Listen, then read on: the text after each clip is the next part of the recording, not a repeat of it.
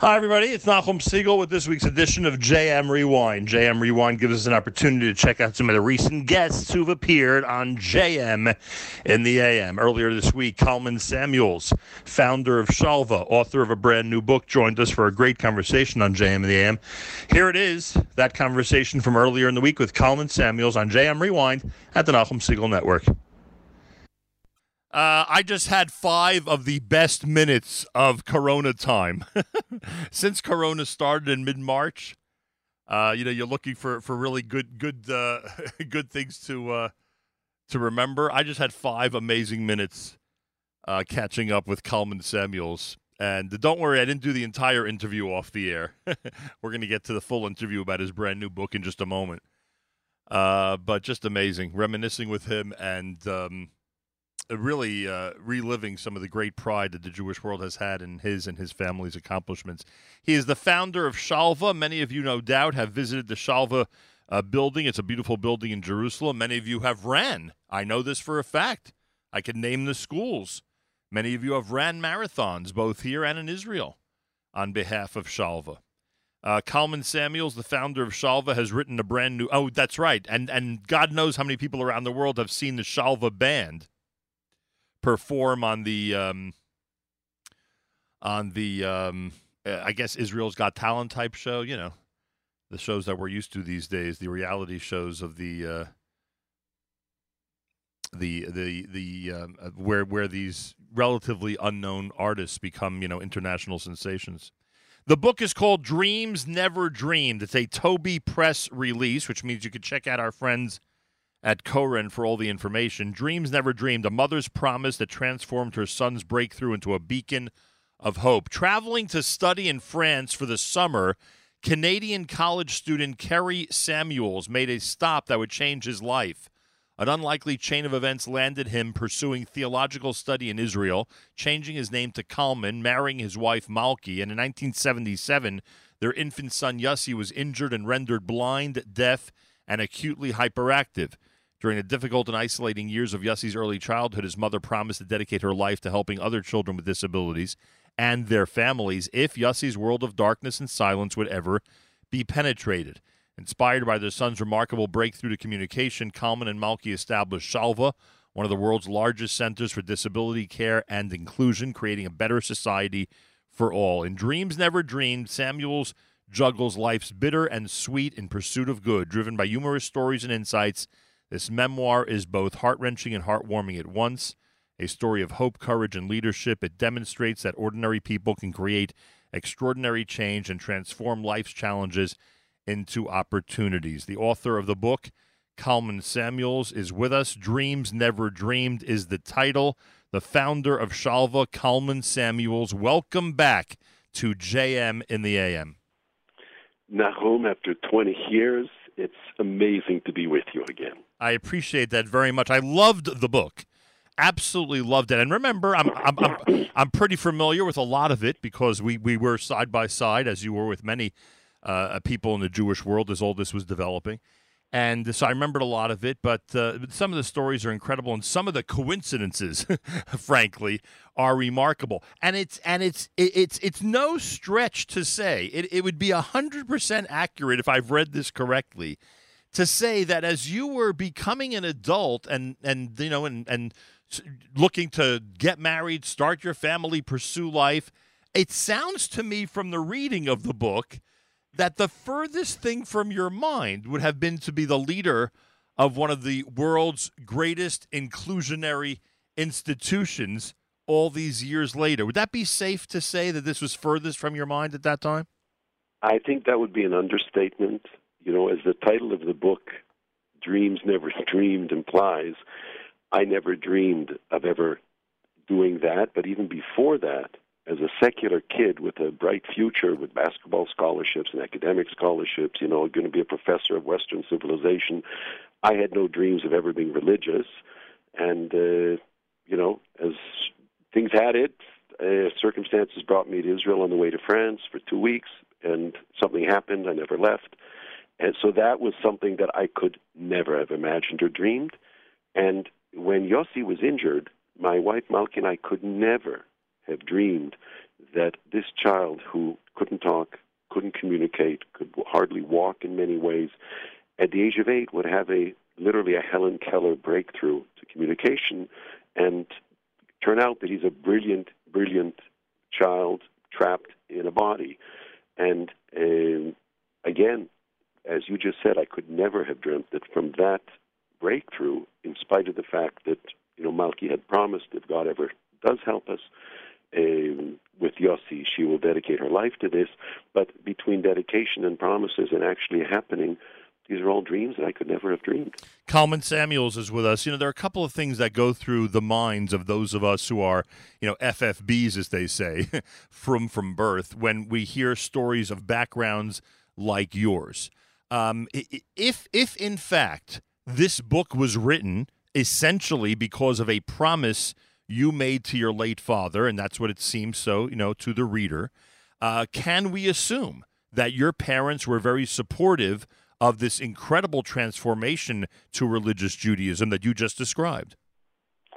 Uh, let's put it this way nothing comes without trials and tribulations. When you got a kid who you have your own dreams of being a professor, a lawyer, whatever it might be, and the kid winds up, as my father said it very well once, in in England and in Canada, sitting on the bench is an expression meaning that the fellow is a judge. Right. So my father said to me, I always dreamt that one day you would sit on the bench, meaning be a judge. right. But I never I never dreamt of the bench you sat on, meaning sitting in the yeshiva right. for many, many years studying, you know, which he couldn't relate to. But yes, not only did he was he always supportive, I mean that never got in the way.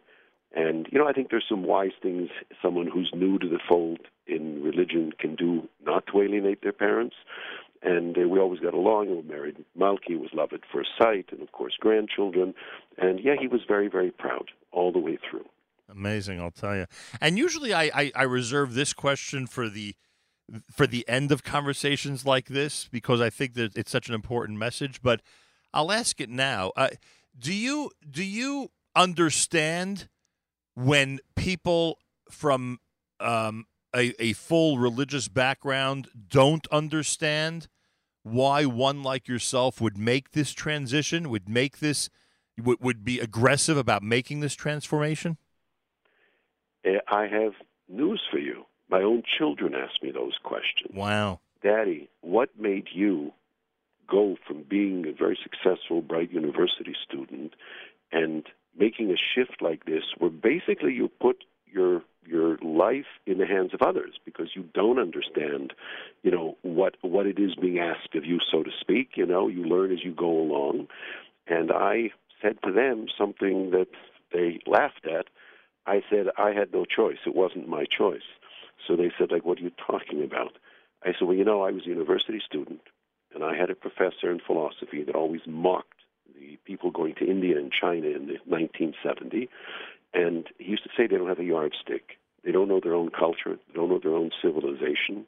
And as such, uh, when they go to see these places, they're looking at a void. If you want to be able to understand someone else's culture, first study your own. And that's what I was set on doing, studying Western civilization in my undergraduate years. That's why I was going to France. And uh, when I was in Israel, somebody typically in Israel on a bus said to me, Where are you going? What are you doing? And I told him I'm going to France in a few days to study there. And he said, Why are you studying uh, someone else's culture when you don't know your own? Hmm. So I said, What are you talking about? Of course I know my own. I went to Sunday school three times a week. And in the course of conversation, I realized, hey, you know what? I really don't know too much. And I decided that my professor was right and that this is something where my culture, my civilization, which I knew was at its base Jewish, upon much of Western civilization was built, I got to study that first if I'm ever going to understand something else. But more than that, when it came to meeting Malki, I was a newcomer. I was two and a half years in. I was ultra, ultra, ultra orthodox. Uh, Malki was a, you know, a wonderful young lady, very international, living in Jerusalem. Uh, so when I was 18 in Vancouver, and basketball star and ate cheeseburgers, Malki was a 16-year-old, demure, modest, very religious girl. So for the two of us to come together, it would have been pretty some, someone had to make a change. It was either her becoming non-religious Right. or me becoming religious. So I said to my kids, you know, God put a hook in my mouth, schlepped me, brought me here, and two and a half years later, you know, we got married. And ultimately, you know, everything came out of that. When people mention Vancouver, especially that generation, we, we ask about Rabbi Hier. Did you know him at that time?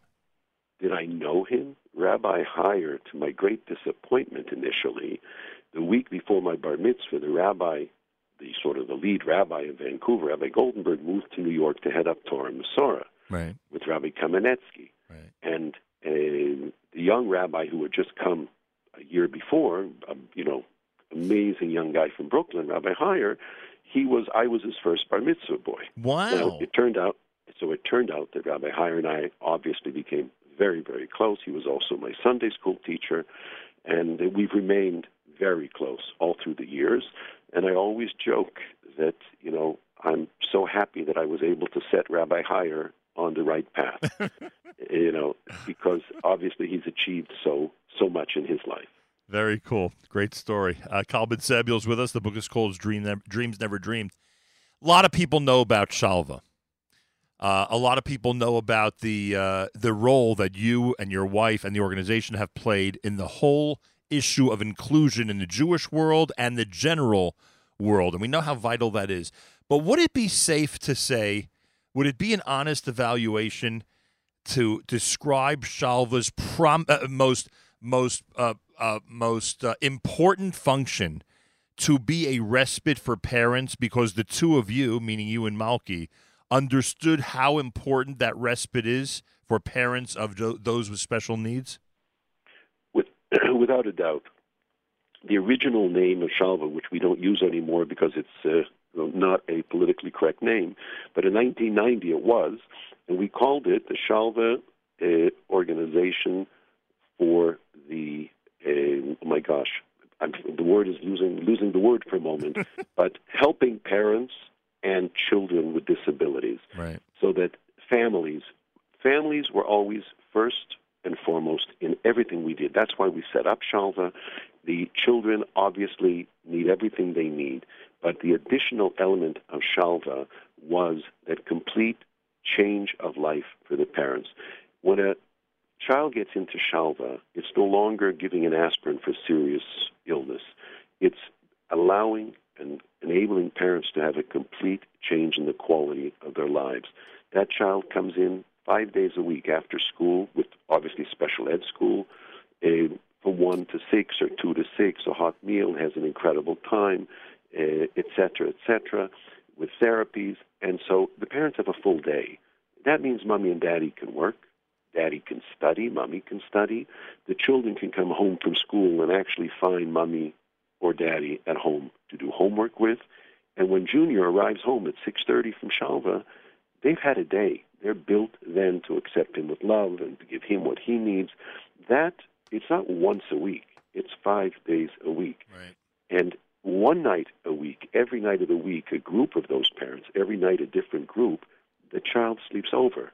So if we're talking on a Tuesday, the child goes to public school in the morning, comes to us in the afternoon. If that's his night, he and his buddies sleep over on Tuesday night, bus to shall, bus to school on Wednesday morning, and comes to us. From Tuesday morning till Wednesday night, every week, that family has two days off and one night. That is a program. If I had a choice of any of the Shal, many Shalva programs that I could have had when we were raising Yossi, that would have been it now. Because that is the sanity saver. Do, does a family have to live near Jerusalem to take advantage of your services? The the full scale services, meaning five days a week after school, demand that the it's got to be somewhere in about a 30 minute radius from Jerusalem, uh, so that there's busing and kids can attend. There are other programs such as the Me and My Mommy program for new mothers, where a mother just gave birth to a child she may or may not have been ex- expecting with a disability, and every day of the week, a hundred women a week, uh, with many times with daddy, but about 20 a day, come in and they, they come from all over the country, literally. They get five and a half hours of therapy, of Uh, basically social interaction with other mothers, and very, very quickly, we put them on their feet with their newborn, and they become professors very quickly. So that program draws literally from the Golan. we had a woman last year who flew in the night before every week from Eilat. When I asked her, why is it, you know, you've been here for six months, the program's a year and a half, why do you continue to come every week from Eilat? She looked at me like I was nuts. that you don't seem to understand. This is my oxygen. So each program draws from a different place. We also have, you know, apartments with young graduates, girls, boys who live permanently in inclusive apartments. And of course, that also draws from all over the country. Right, we would know them as residences. That type of uh, of setup. Exactly. Um, Samuels is with us. The book is called "Dreams Never Dreamed." Uh, uh, it's a, it's a Toby Press release, and uh, a lot of what we're discussing is in the book. So uh, don't think we're not talking about the book. We are. A lot of it, the whole story and everything that they're doing there at Shalva in Israel. Can you can you can you analyze? Uh, maybe this is putting you on the spot because you don't want to, you know, uh, degrade anybody. But I'm curious about the level of therapy and therapists in Israel and the education of those therapists com- compared to, you know, who we have here. Uh, we always, you know, think that in the United States uh, it's always top of the line, it's always the best. That therapy is uh, advanced and further along than anybody else. Uh, how, how does how how do the people, the staff and volunteers that you deal with, compare to other parts of the world? Well, let me put this to rest many of our lead therapists are Americans who've made Aliyah, and they have years and years of experience in the states. Right. Many of them in very detailed little fields, and uh, they're some of our leading therapists. In general, the therapy in Israel is extraordinary, and uh, what comes with that, beyond uh, and with everybody, but the level of love. One of the peop- one of the catchwords that people always use when describing Shalva is love. And I saw a WhatsApp this morning from our director of education that a mother uh, was in, con- in, in conversation with her through WhatsApp that her child during this corona period had seen several therapists at the public health centers and they were all telling her what the child could do and what the child could not do. She says at Shalva that doesn't happen. At Shalva they just see what he can do, and what he can do more. But no one ever says this, you know, he can't do. Obviously, there are limitations, but the parent has a feeling that the sky is the limit. I must say that in general, you know, therapists are sensitive people to begin with. Otherwise, they would never go into this field, and uh, most of them are just superb. Pretty amazing. Uh, Kalman Samuels is with us. I think there were some.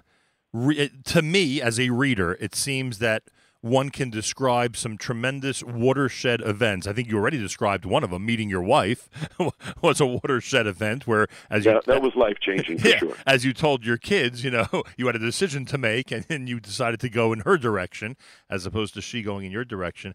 But many people remember Nachshon Waxman, who was kidnapped and, and, and uh, murdered by the enemy uh, back in 1994. And you know, and, and for those who are young and need a comparison, the, the Three Boys is is a comparison because Esther Waxman, his mother, became such a unifier of people around the world, Jews and non-Jews alike. And, and you meeting her. Uh, and knowing her, w- would that be considered a watershed event for the Shalva organization?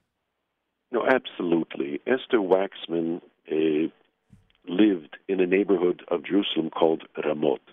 And the original Shalva uh, garden apartment was located in Har Nof, two opposite ends of the city.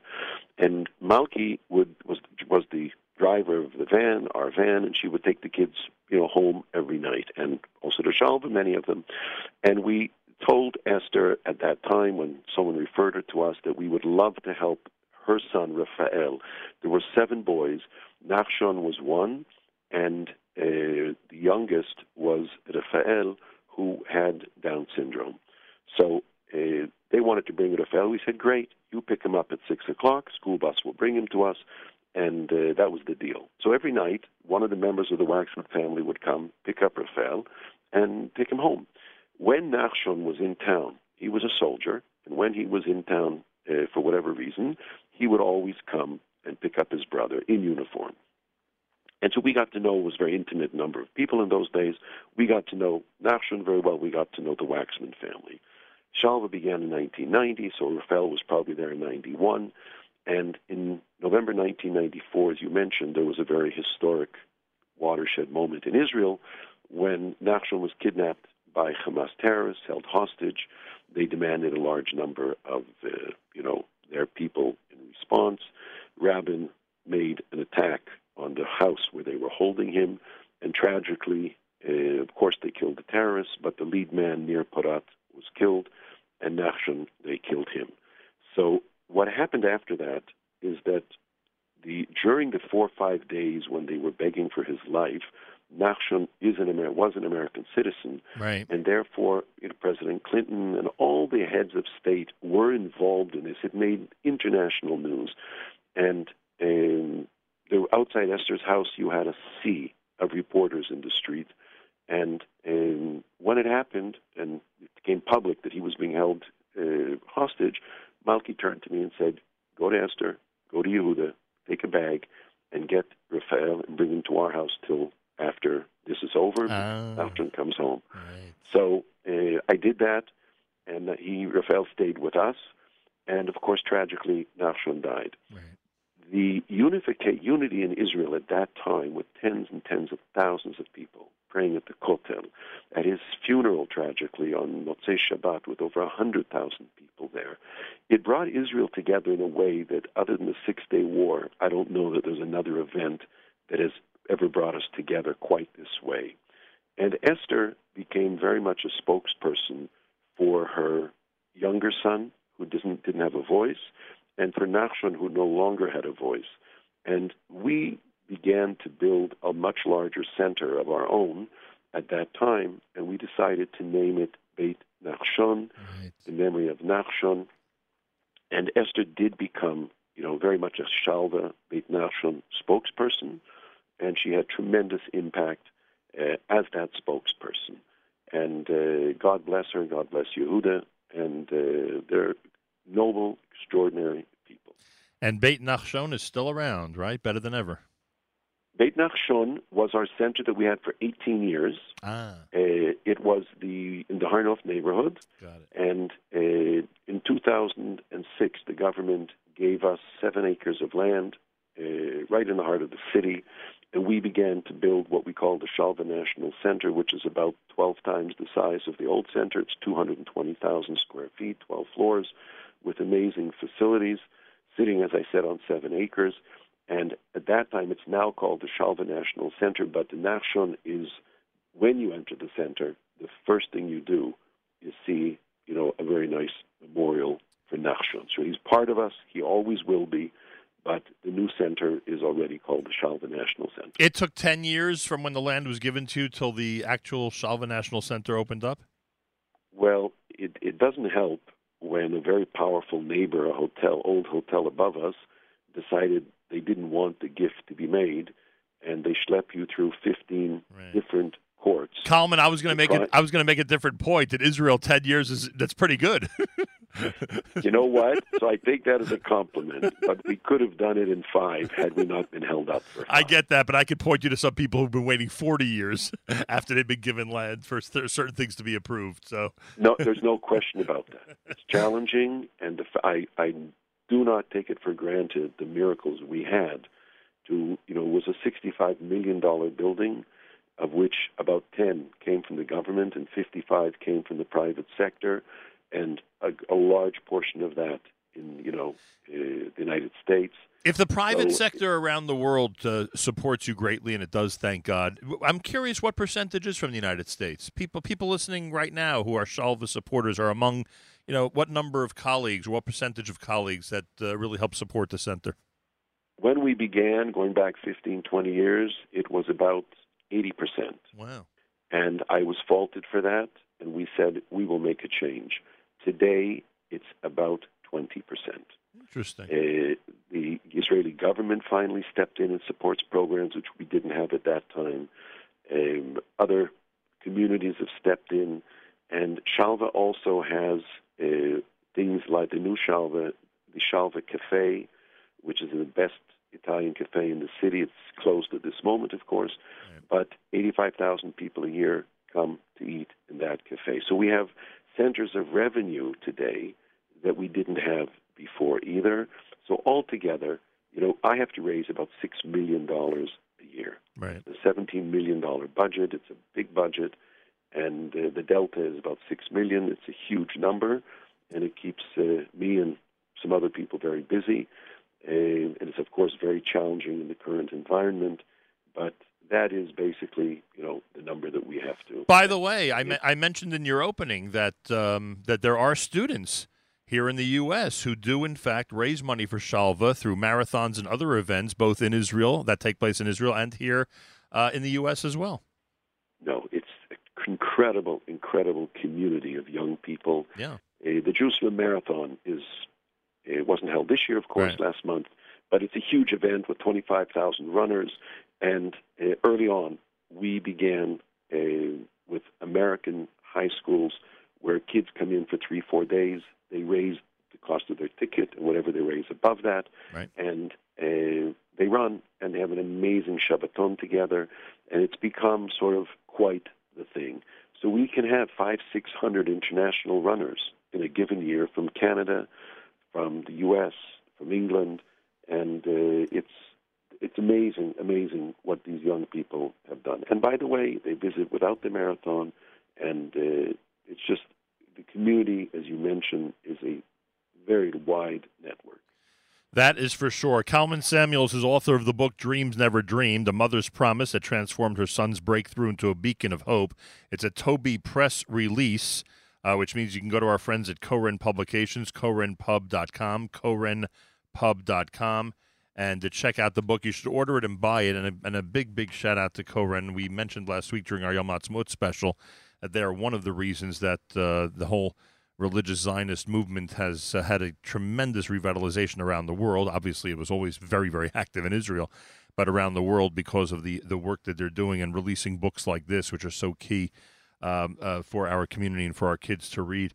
Um, what's the name of the show? What's what's the name of the show in Israel that Shalva band ended up on? It's called Rising Star. You're right. It's like America Has Talent, Right. and you know Now- that's quite a. I, I, I know, band. and I got to hear the story, and everybody wants to hear the story because there are a lot of people who only heard of Shalva because of the band and those videos and how well they were received and how well they did on that show. Uh, tell us, how did this all start? Whoever thought that a band, com- uh, you know, put together uh, with with Shalva members could go ahead and be on national television? Well, let's put it this way. Shalva always had music therapy, almost from day one, and we saw the enormous, enormous benefits. Over time, in the early 2000s, we had the beginnings of a band. What they used to play at, at as best they could at you know in at the Shalva events in house, Right. And it developed to a certain stage. And then one day, a young man came into my office in uh, the old building about 2005, and uh, he said to me that I'm a music therapist and I'd like to work here. And I said, Well, that's nice, but I, I already have a music therapist, thank you. We didn't need more in those days. And he said, uh, Yes, but I'll do more for you. I said, And what will you do more? and he said, I will build a band. I said, Well, we have the beginnings of a band. He says, Well, I'll take that further. At any rate, it was an interesting guy. And when I began asking him about himself, it turned out that he was injured um, a year, two years earlier in a one of the most challenging uh, disasters in the Duvdevan, like people know Fauda, Right. but his commander was killed and he was injured, you know, very, very badly. And after about a year of rehabilitation, he was going back to the music he loved, and he was now looking for a job. So, of course, I said, you know what, I don't care if I have, if I don't have, I'm going to hire you, and you start. And he started, and he started with tweezers, picking this kid and that kid, and no one would ever have dreamt. And over the years, this developed. We played at this event, out of Shalva, and others, and it got to the point where we traveled internationally, and uh, Google uh, hosted them at Google. You know, it's called Ambassadors of Change on Google, and um, the television show in Israel got wind of the quality of the band, and they invited them to audition. So they reached out to them. Yes, they reached out to them, and they um, we were had we had great concerns. Was it an appropriate venue for them? You're going to be competing in in Israel's show as opposed to amateurs. It's available and open to all. So professionals also competed because Ah. the winner of this show be, automatically became the representative of Israel in what's called the Eurovision. And the Eurovision is the largest musical event anywhere. You know, all of Europe and Australia. Essentially, And- the European the European Music Festival. Essentially, Exactly, but there's 200 million viewers. right? So everyone was trying to become that representative. We didn't care about that. We just felt it was great exposure for the kids and a great opportunity, and we didn't dream they'd go beyond one showing. So the first show they played, uh, you know, "Here Comes the Sun," which Right. yours truly suggested, and uh, no, they the, the Israeli people wanted them to sing a song in Hebrew. And I said, "Over my dead body, they're singing "Here Comes the Sun" in English." Anyway, so they did very well and they went through the show never losing, wiping out the competition, and they got to the finals. When they got to the finals, we got word through them for the production company that the Eurovision people had said that while they're going to be competing late Saturday night, which would have made it possible, there needs to be a complete dress rehearsal on Friday night Right. that began to be very challenging, and they worked very hard all the way from the minister of uh, of um, whatever the minister was. Culture. Turned to Eurovision culture. Thank you. And I, I'm thinking in my mind Tarbut. You know, Right. it's like been here too long. the minister of culture and uh, Eurovision got back after several weeks saying that sorry, but this is part of the we need it for our show, and Right. there'll be no no we can't we can't release them in any way from that. So we then, you know, submitted our uh, you know that we we can't compete, Mhm. And we never mentioned Shabbat. We said for reasons beyond our control, and I was faulted by people who are very religious that why did I not mention Shabbat? And I said, you know what? You fight your battles in your way. Let me fight mine in my way. And what happened was, because we didn't say we're leaving because of Shabbat, you know, sort of raising antagonism, uh, the whole world, including the most left-wing vehicles in Israel, were wow. Somebody actually stood on their principles and didn't rub it in our faces. Wow. So at about a week later, what a lesson! came- What a lesson! Yeah, yeah, it is. And Euro, and uh, Eurovision came back and said they can't play as contestants, but we want them to sing a song at on Eurovision, you know, as a as a guest artist. That Saturday So night. they, they actually not. It was Thursday night at Mhm. the first semifinals Got it. And they sang a song called "A Million Dreams" from The Greatest Showman, and literally they didn't just bring the house down. The BBC and all of Europe were instantly texting and putting out uh, messages that this is like the greatest thing they've ever seen, and the person who wrote was crying, and that this is what culture is all about, etc., cetera, et cetera. So there was like millions and tens of millions of talkbacks all through Europe about this performance. Sometimes you So, could. you know- sometimes you could win the prize without getting in first place. I, I, believe me, I realized that immediately. That we're not there as a competitor. There's no downside. We're there as a guest artist. And so the fact that we got a lot of praise afterwards didn't put anybody else down. You're Did- absolutely. I'm right. just I'm just curious. Did any of the um, celebrities who act as judges on the Israel show express an interest afterwards in Shalva visiting there, or anything like that? I'm just curious if it, it piqued their interest because sometimes you like you see celebrities who, when they find a cause or a special group, want to get involved. Any of that happen or not? much of it. Really? Uh, oh my gosh, the the uh, a number of them have uh, performed together with the band at huge concerts in Israel. Wow. Uh, several of them have performed in New York at our dinner and elsewhere with the band, and the band has been on television many, many, many times since. It, it became so big that a year ago at uh, Memorial Day, Yom HaZikaron, the band were the performers at the Knesset with the president and the prime minister. The following night at Mount Herzl on uh, Yom Ha'atzmaut, Independence Day, they again were the performers. That has never happened that one performer performs also the same year. Right. You know, Yom HaZikaron and Yom Ha'atzmaut. Right. So they became megastars. They were voted the one of the 20 most influential entities or people of 2019. They were voted at the end of the year as one of the most influential people of the decade. You know, they've changed the world of disabilities in the bigger world where people have to rethink what disability is. They've shown, yeah, we have disabilities, but we also have abilities. Do you do you just anecdotally have a feeling about what percentage of Israel who now know about Shalva know about Shalva because of the band? Like, do you have even an idea in your head? It's it's, it's there's nobody in Israel who doesn't know the Shalva. Right, but but but but, but, a vast, but what a vast number of people in Israel who have no idea that there's an organization called Shalva. Oh, even even, words, even with knowing about the band. the connection was made, right. and it's been they've been on television many many times. Right. But between sort of enjoying the music and knowing the band and realizing that there's a story behind it, it's just not just, but it's it's a program in which we try and maximize their potential, just as we do in all our other programs. Right. Good point. Kalman Samuels is with us. Dreams Never Dreamed is the name of the book. We are highly recommending it. Dreams Never Dreamed. You can go to korenpub.com, korenpub.com, search Kalman Samuels or search Dreams Never Dreamed. Finally, last few minutes here, obviously about Yossi. Uh, the only reason I didn't concentrate on him from the beginning is we've had an opportunity over the years to uh, uh, to tell his story uh, to this audience.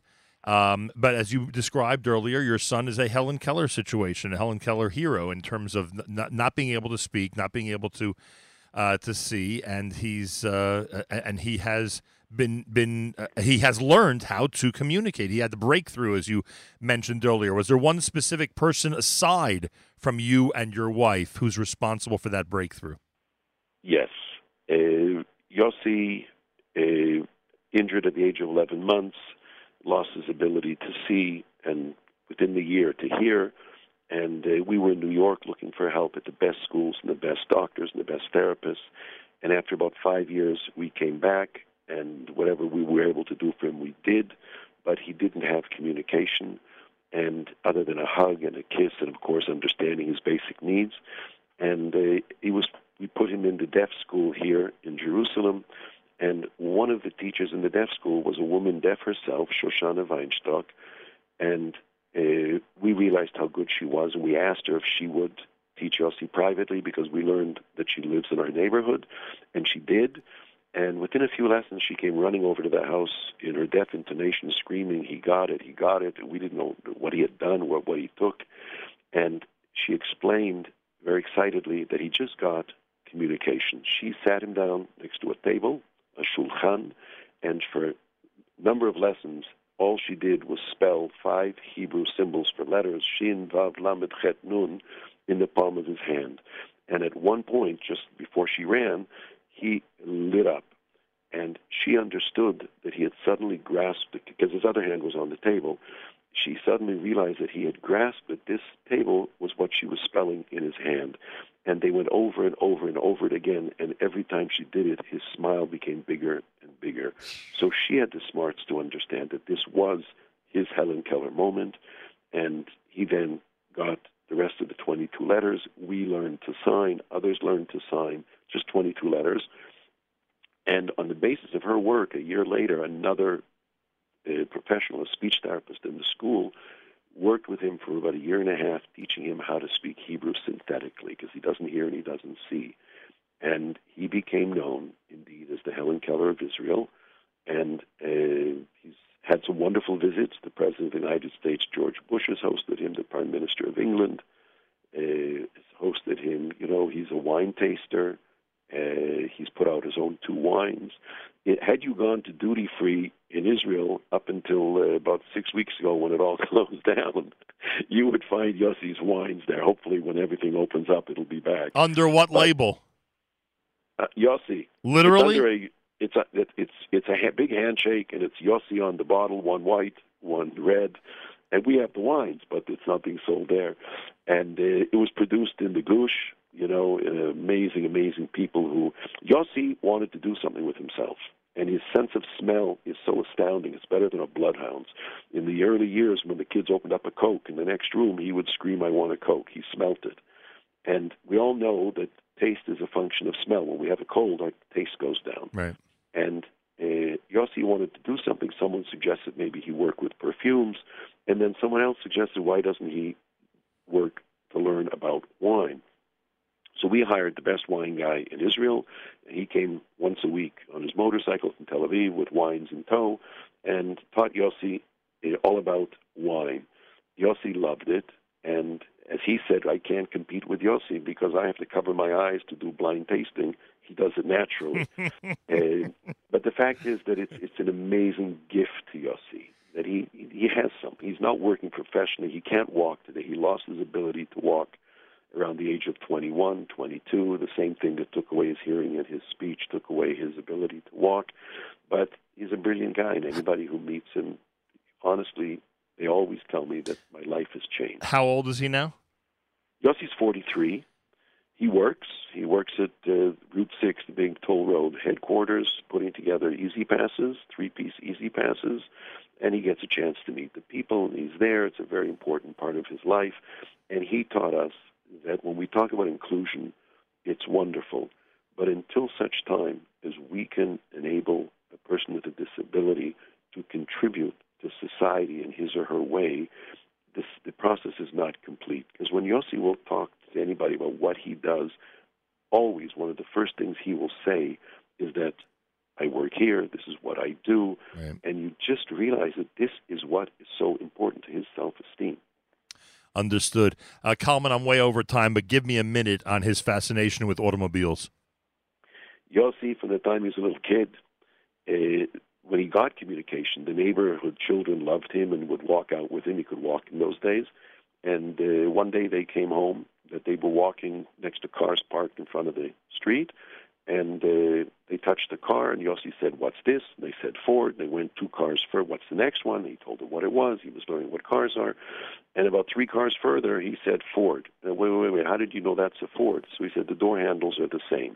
and it turns out that he began to recognize cars, all models, by the door handle, just touching it, and he knew what model it was. So we started in the streets. Then we went to dealerships. Then we went to Tel Aviv, and they were wonderful. They let him sit in the car. Then the kids we started reading him car magazines.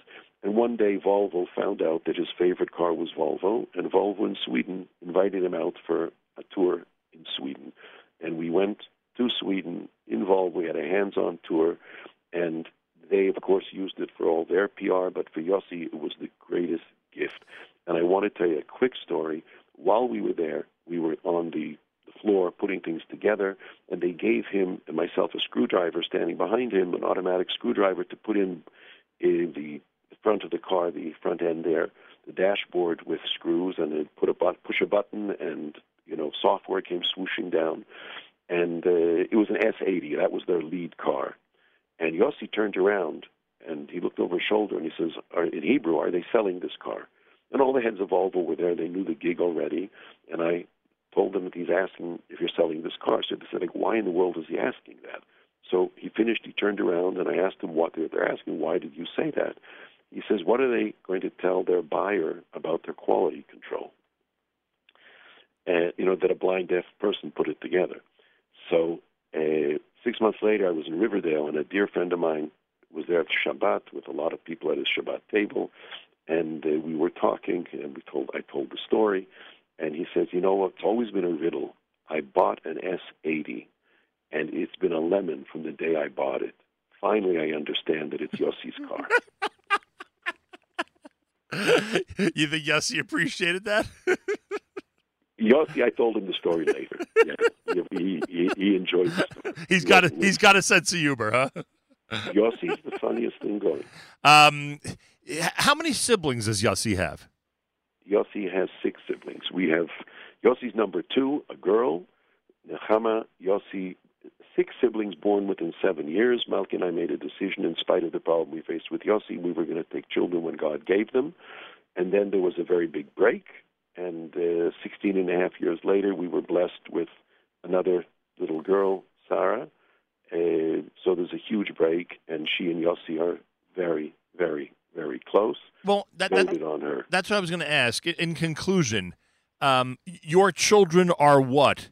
Because of Yossi? Better people, fulfilled people. What? How would you say, and what would Malki say, that the other siblings, obviously you yourselves as well, but you get my point, the other because a lot of people worry god for i shouldn't say god forbid but worry about situations they may get into and how you know siblings will adjust to different situations you, you would say your children are what because of yossi I, would like to make a very important point in regards to this question. I'll keep it brief. Sure.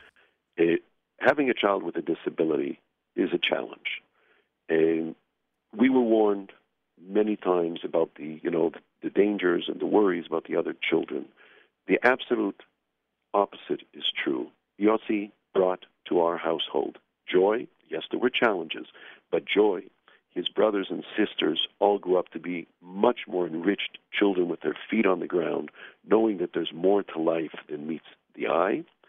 And uh, Yossi himself has just given us so much, so much blessing.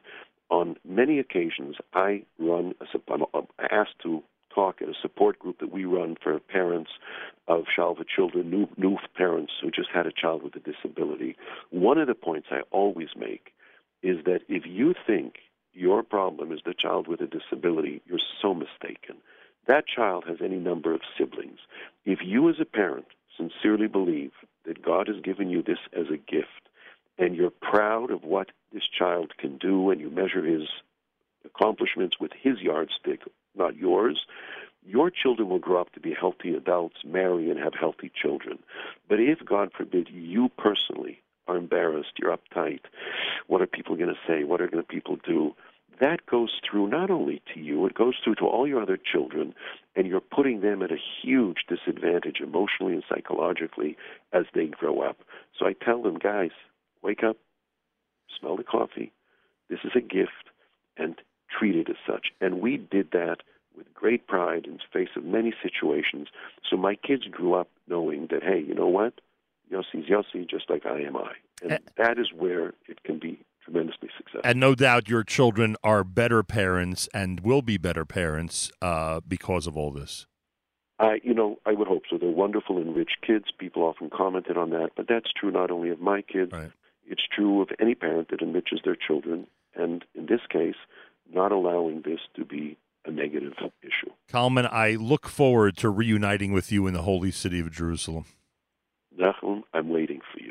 The book is called Dreams Never Dreamed. Cannot recommend it highly enough. It's written by Kalman Samuels, Toby Press, which means our friends at Koren. Go to korenpub.com, K O R E N pub.com. Please send our best regards to Malki, the entire family, and of course, special regards to Yossi.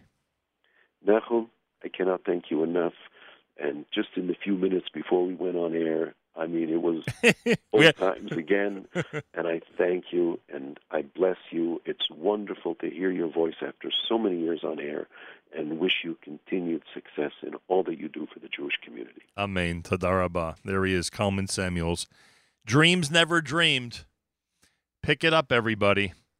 It is a uh, a great read, a wonderful story. Also, fantastic pictures, fantastic pictures of so many of the things we discussed this morning. More coming up. You're listening to a Monday morning edition of JM in the AM. That was my conversation with Kalman Samuels, who appeared earlier in the week on JM in the AM. That takes care of JM Rewind for this week. Thanks so much for tuning in. Plenty more coming up if you keep it here at the Nachum Segal Network.